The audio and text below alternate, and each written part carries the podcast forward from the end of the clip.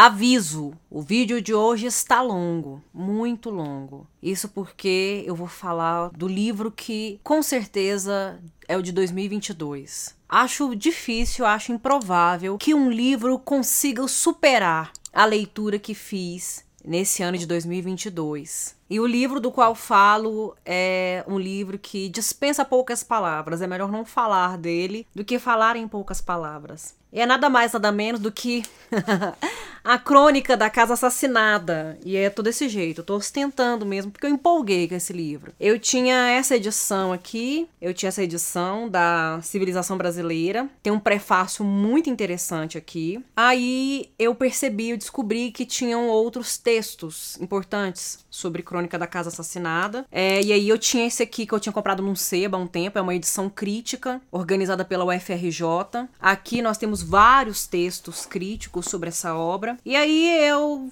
sabe, apaixonada por livro físico do jeito que eu sou, realmente tenho um fetiche com livro. Eu vi essa edição da Companhia das Letras, aí eu descobri que o prefácio aqui é um texto diferente do que tem nessa edição da Civilização Brasileira e nessa edição crítica. Comprei também. E esse aqui é lindo, né, gente? Olha que, que edição maravilhosa. Esse aqui também é bonitinho, mas acabei tendo um acidente com ele. Ele quebrou a lombada, e olha o jeito que ficou. Aí ele soltou, vou ter que reformar. Mas sim, é isso, eu empolguei com Crônica da Casa Assassinada. É o melhor livro que eu li em 2022, nós ainda estamos em abril e eu acho realmente muito difícil, conhecendo o meu gosto é, e tendo essa imersão na literatura que eu tenho, né, que eu costumo fazer, porque eu leio sempre, eu leio com frequência, eu sou professora de literatura, eu acho difícil esse ano uma obra superar Crônica da Casa Assassinada. Mas antes de falar de Crônica da Casa Assassinada, eu quero fazer algumas considerações sobre o autor. Lúcio Cardoso. Lúcio Cardoso foi um escritor mineiro é, extremamente interessante.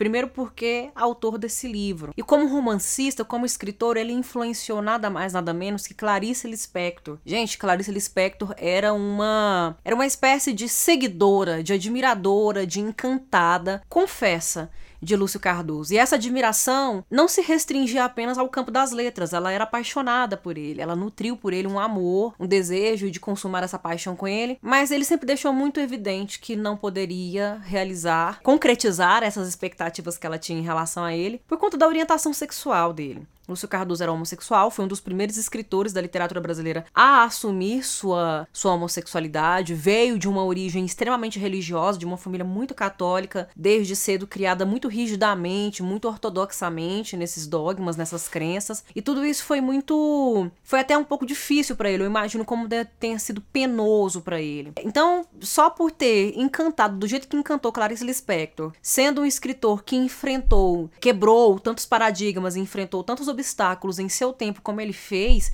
e sendo escritor autor de Crônica da Casa Assassinada, a gente já tem aí motivo suficiente para enaltecer esse cara, colocar esse cara no pedestal. Né? E além disso tudo, é um escritor que a gente pode considerar gótico, né? Foi um autor considerado gótico, trazia elementos muito perturbadores para sua obra. É, ele é considerado por alguns estudiosos como um escritor maldito, né? Quando eu falo maldito, não é um simples adjetivo aleatório, né? Uma forma jocosa ou uma forma debochada ou mais irônica de se referir aos temas e à vida que ele levou, mas é realmente referente a um estilo que ele cultivou na sua literatura, né? Que é chamado desses poetas malditos, esses escritores que tocaram em temas muito muito polêmicos, temas muito difíceis para para as mais livres das mentes, né? Temas como adultério, como preconceitos dos mais como incesto, é, como hipocrisia religiosa, né? Falsos moralismos, mortes e assassinatos em família, né? Tudo isso que a gente considera tabu, que a gente considera, né, temas muito perigosos de se falar, de se tratar, coisas que beiram satânico mesmo. Os poetas malditos falavam disso com muita com muita fluência, né? Com muita, com muita, digamos, até leveza, né? Não que, com muita leveza, não, não querendo dizer que eles tratavam desses temas de forma leve, ou que esses temas pudessem se tornar leves nas mãos deles. Mas é com muita tranquilidade, né? Com muito, muita desenvoltura que esses autores tocavam nesses temas que para outros seriam complexos, tabus demais para poder sequer mencionar e nomear. Crônica da Casa Assassinada foi publicado no ano de 1959, né? Um romance longo, é um romance extenso, mas gente, eu posso garantir para vocês que à medida que vocês forem entrando, adentrando os enredos, né, as portas, as janelas dessa dessa narrativa, é, vai ficando difícil chegar ao fim.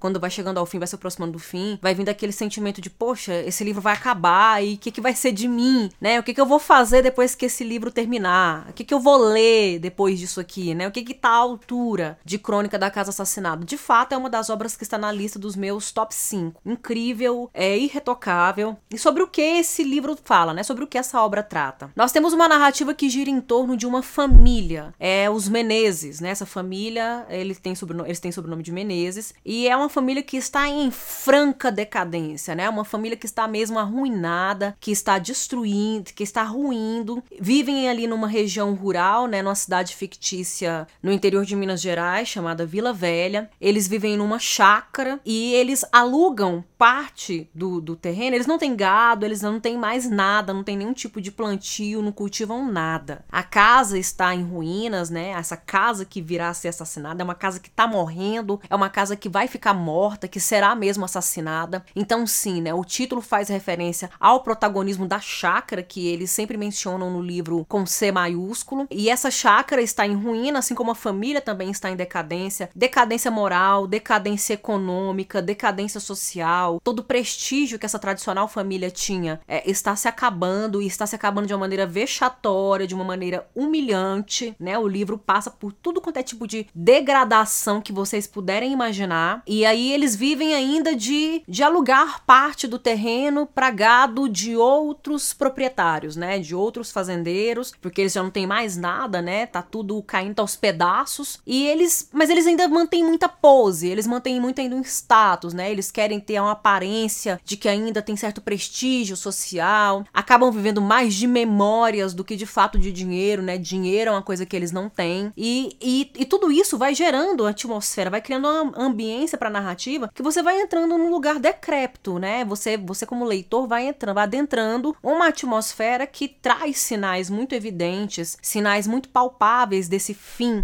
desse fim, desse, dessa consumação que é impossível de controlar, né? Que não tem como conter, não tem como mais ser contida. E é interessante perceber como tudo isso está se deteriorando diante dos nossos olhos de uma maneira irreversível, feia, dramática, trágica, de maneira concreta, física, material, de maneira simbólica, espiritual, moral, psicológica, né? Tá tudo se acabando, né? Tá tudo chegando ao fim. É mesmo uma destruição que está sendo narrada no decorrer das páginas páginas desse livro. E essa família, os Menezes, é uma família muito atípica, é uma família também arruinada, eles são esquisitíssimos, são pessoas muito estranhas, são pessoas perturbadoras, desagradáveis, feias, feias no sentido completo da palavra, né? Não é fisicamente. Não se trata da aparência, mas da alma. Se existe alma e se essas pessoas, essas personagens têm alma, as almas são podres, são apodrecidas. Nós temos primeiro os três irmãos, os irmãos Menezes. Demétrio, que é o mais velho, é muito duro, é muito rígido, é ríspido, ele é o mais preocupado com a manutenção das aparências, com a manutenção de uma imagem de prestígio, de riqueza, de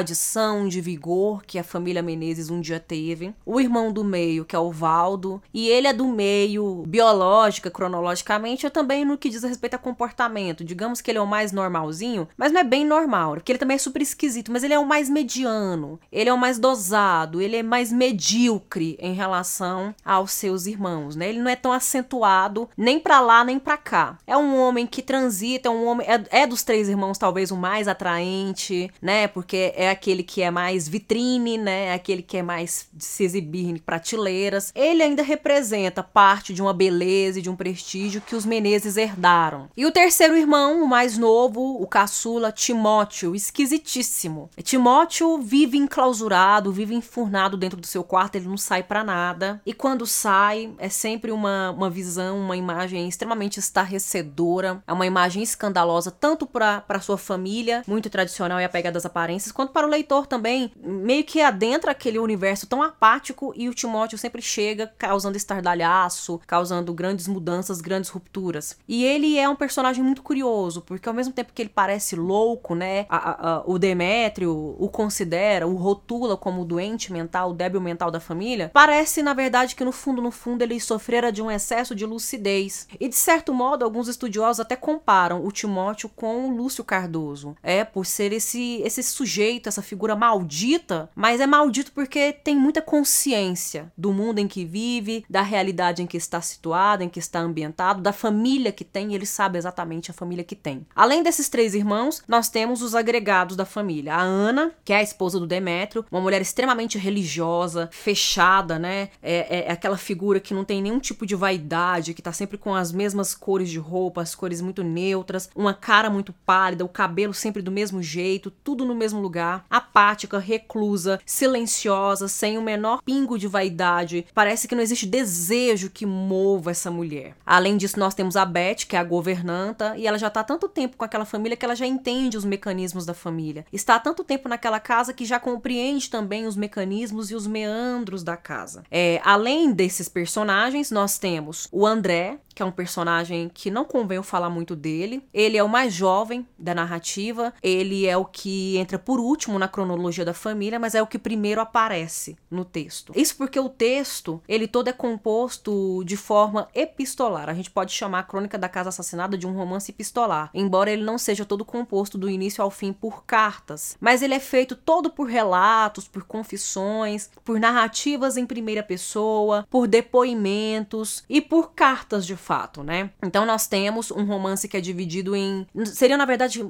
capítulos, né? Poderíamos chamar de capítulos, mas cada capítulo corresponde à perspectiva, ao ponto de vista de algum personagem, de determinada personagem. Então, o primeiro personagem que nós temos é o, é o André narrando, a gente tem um fragmento do seu diário, né? Então, a gente tem o diário de André, aí depois a gente tem o depoimento ou a narrativa do Valdo, a gente tem o relato do Timóteo, é, nós temos o, o depoimento, né? O testemunho da Ana, a confissão da Ana, do padre, do médico, né? De diferentes diferentes personagens, é um romance fragmentado, é uma narrativa que não é linear, e aí a gente é convidado, né? Um convite extremamente ardiloso, medonho, espantoso, né? A gente é convidado pela autoria que rege essa obra a montar esse quebra-cabeça, né? Encaixando as peças. Porque a gente tem a narrativa, a narrativa toda fragmentada, ela não é contada em ordem cronológica, ela não é contada por uma única personagem, uma única perspectiva. Então, de determinados acontecimentos, nós temos perspectivas diferentes, né? Então, é também aí uma quebra, né? E um, e um jogo também muito muito perigoso, né, para nós leitores nos envolvermos, porque um personagem fala determinada coisa e sobre aquela mesma, aquele mesmo evento, outro personagem fala outra coisa completamente diferente. A gente não sabe muito bem quem acreditar, né? Eu costumo ter uma postura desconfiada mesmo diante de narrador personagem, porque narrador personagem sempre tá puxando sardinha pro lado dele, mas no caso de Crônica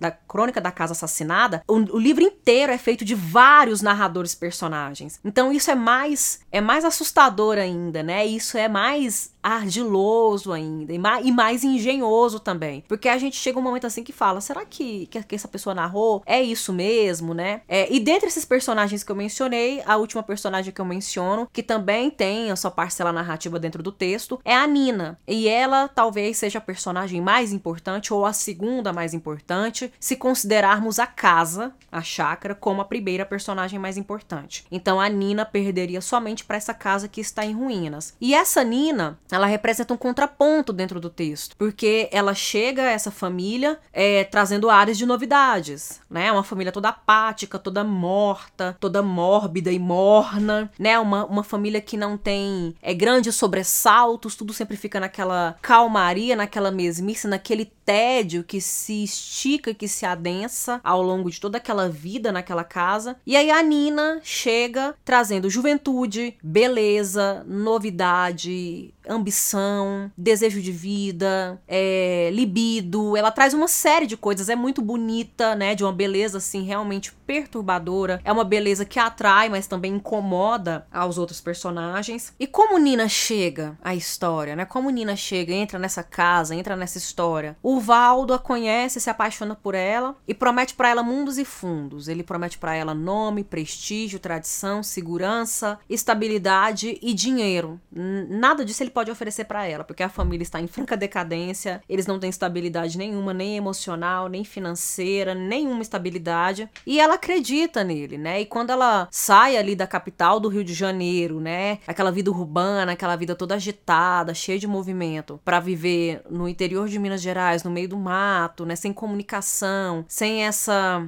essa vida muito versátil metropolitana, né, que uma cidade grande pode oferecer, e ela chega e vê que não tem nada disso, né, que ela foi enganada, que não tem dinheiro, que não tem prestígio, que não tem possibilidade nenhuma, ela enlouquece. Ela enlouquece e bota a loucura aos outros personagens que estão diante dela. Então a gente tem aí essa figura problemática, né? É uma figura muito complicada, né? Porque ao mesmo tempo que a gente vai percebendo que Nina é uma personagem extremamente leviana, fútil e superficial, por outro lado a gente também percebe percebe que os motivos dela são legítimos, porque ela foi enganada. E ela é enganada mais de uma vez, e ela vai se enredando ali num caleidoscópio, num, num novelo embaraçado, que vai só detonando com a vida dela também. Porque a partir do momento que ela passa a fazer parte da família dos Menezes, essa decadência, que é uma patologia da família, acomete a vida da Nina também. Outro problema que eu poderia citar em relação à construção dessa personagem, né, da Nina, no decorrer da narrativa toda, a gente tem dois ou três momentos que são narrados por ela, no máximo. Ela tem pouca voz no romance. É, a gente vai conhecendo Nina a partir da percepção das outras personagens, das perspectivas das outras personagens. Convenhamos, né, gente? Todos nós somos imbuídos de preconceitos, dos nossos julgamentos, dos nossos pré-julgamentos. Cada pessoa lida de uma forma com isso. Existem pessoas que trabalham para eliminar essas questões e não deixar que isso interfira na existência da outra pessoa. Mas existem pessoas que não estão nem um pouco preocupadas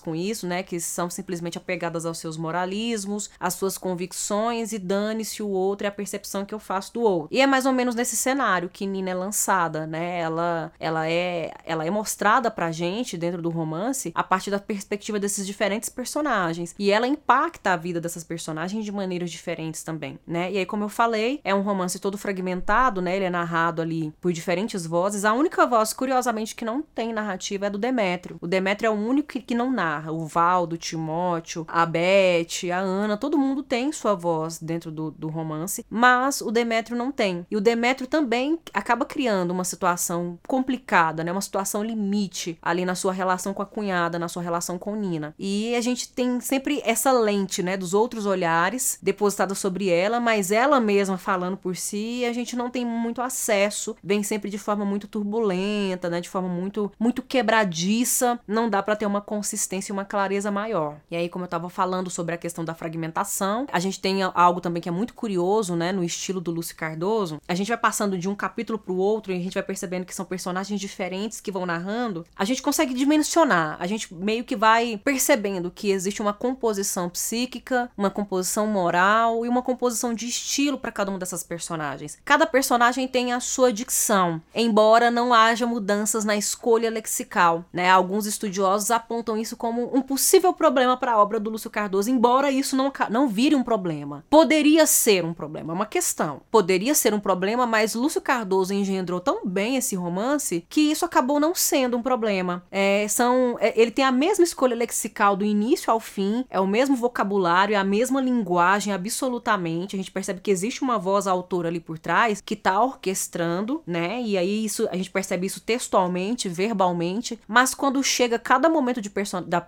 de personagens diferentes falar, a gente percebe a, a camada psicológica dessas personagens, a gente percebe a visão de mundo dessas personagens, cada uma a seu modo, cada uma do seu jeito, no seu determinado lugar. Então ele é genial por isso, porque o que poderia ser um problema, na verdade, vira mais um traço da capacidade e engenhosidade desse grande escritor. E aí, diante de tudo isso, nós temos também o, o difícil papel de coautoria nessa obra, né? Eu costumo, eu costumo realmente defender, eu acredito que leitores e leitoras não são passivos diante de uma obra literária, nós somos convidados à coautoria. Mas aqui nessa obra, é, ele não vira, ele nem é um convite, ele é uma imposição, ele é uma ordem. A gente tem que montar esse quebra-cabeça, a gente tem que ir encaixando as peças para entender a cronologia dos acontecimentos, para entender a importância de cada personagem em seu papel, né? Porque parece meio que a obra começa do fim e termina no início do problema, né? Isso é muito curioso, isso é muito interessante. Mas além disso, é, eu poderia acrescentar, eu poderia dizer que mais é uma obra desafiadora até para as mentes mais abertas, por conta dos temas que ele toca, né? São temas extremamente problemáticos, são questões que poderiam mexer e abalar, né? Impactar, é, são questões escandalosas até para as mentes mais não livres, né? Mas as mentes mais libertinas também, eu diria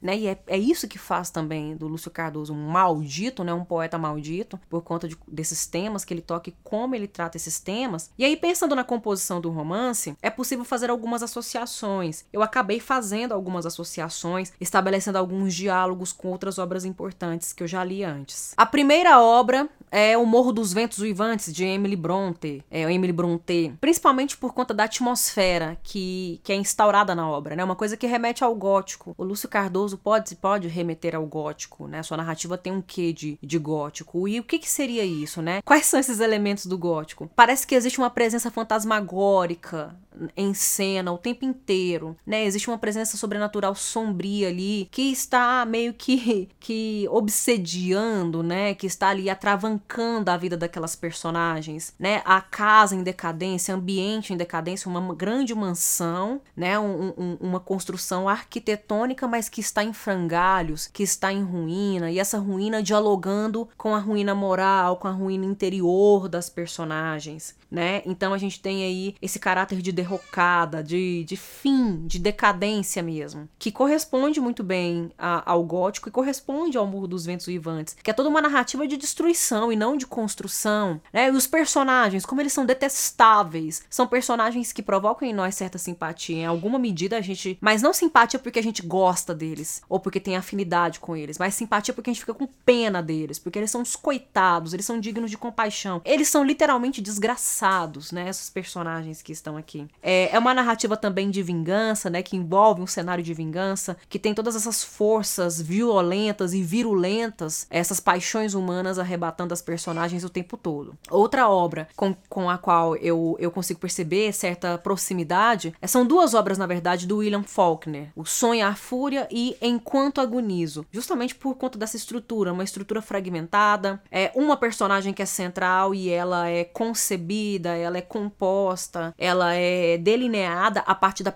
da perspectiva de outras personagens, né? Terceiras personagens que vão, vão colocando ali seu ponto de vista, sua perspectiva, seus preconceitos, seus julgamentos e suas visões de mundo. E todos são muito perniciosos, eu diria né? São todos muito fragmentados também, né? Essa coisa de ter que ficar desafiando o leitor a montar, a juntar as peças. E uma outra obra também que, que me ocorreu é o, a obra do Thomas Mann, Os Brook, que é a história de uma família, uma família que está em decadência, mas que resiste, né? Que quer permanecer mantendo as aparências, que não aceita a derrota, que não aceita o fim, não aceita a destruição. Então esse terror que a gente, esse horror, né? Esse terror, essa narrativa gótica que a gente vislumbra em Lúcio Cardoso é muito semelhante ao que a gente vislumbra em Edgar Allan Poe. O real se sobrepõe ao sobrenatural, né? Não há espaço para para monstros, fantasmas e demônios, mas há espaço para aspectos monstruosos, fantasmagóricos, demoníacos, monstruosos dos seres humanos dentro dessa obra, né? Assim como há também nos textos do Edgar Allan Poe. É, então nós temos toda essa ambientação claustrofóbica, decadente, né? Uma mansão uma casa, uma chácara que se apresenta muito imponente e também decadente ao mesmo tempo, né? Então a gente percebe que a grandeza, a magnificência, né, a superioridade são todos elementos do passado. O presente só existe para lembrar de que tudo acaba, né? E que o lindo, maravilhoso, o imponente, o opulento e luxuoso pertence a um passado, mas não há espaço para aquela nostalgia infantil, juvenil que os românticos cultivavam nas suas primeiras fases. Há mesmo é uma valorização, uma focalização desse amargor, dessa amargura diante da grandeza perdida, né? Desse, dessa situação gigantesca perdida. E nessa edição crítica que eu tenho, o Mário Carelli escreveu um texto chamado Resgate de um Escritor Maldito, e ele fala algo muito interessante sobre o Lúcio Cardoso, na sua obra em geral, mas principalmente nesse romance. Ele fala assim: Sua finalidade derradeira é desestabilizar seu leitor para que consiga desmascarar a comédia humana. A palavra comédia nos remete muito a desfechos felizes, alegres, a uma certa leveza, é, a um certo baixo corporal, a um baixo nível de composição composição de personagens. E talvez de cômico, de comédia que a gente tem aqui seja somente essa composição dessas personagens, né? Não são personagens superiores, não são arquetípicos, não são deuses, semideuses, mas são mesmo seres trágicos vivendo essa comédia humana. E aí pensando comédia humana como um estudo do comportamento humano, né? Como os desdobramentos da postura humana no mundo, né? E sua possível evolução, mas pensando a palavra evolução como desconstrução, né? É que não necessariamente necessariamente seja um caminhar para um algo melhor, para um patamar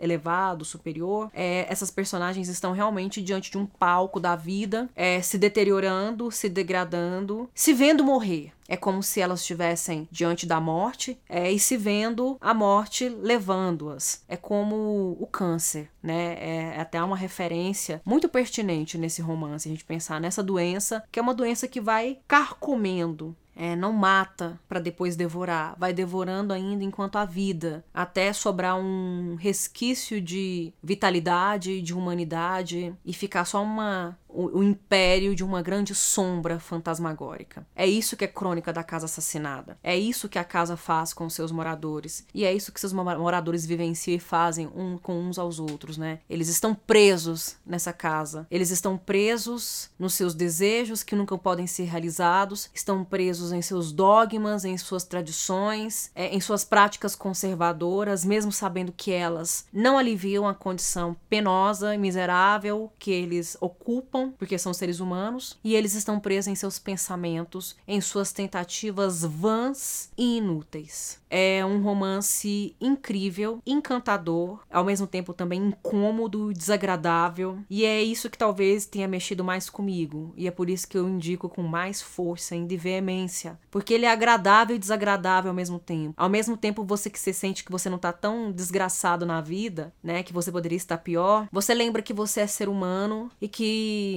você pode aprender algo a partir da literatura, que a arte também tem um, um incrível papel pedagógico nas nossas vidas de nos fazer experimentar esteticamente certas vivências e sofrer com elas de modo semelhante ao que sofreríamos se estivéssemos passando concretamente e não mimeticamente por elas.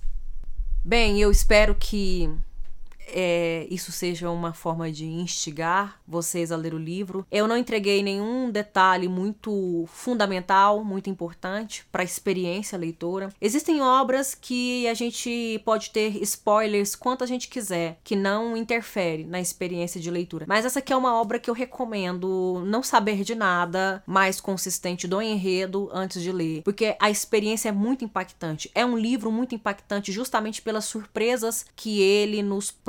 É, é a surpresa atrás de surpresa, é quando a gente tá achando assim, não tem como mais ser mais surpreendente que isso. Eu fiquei literalmente várias vezes lendo esse livro assim.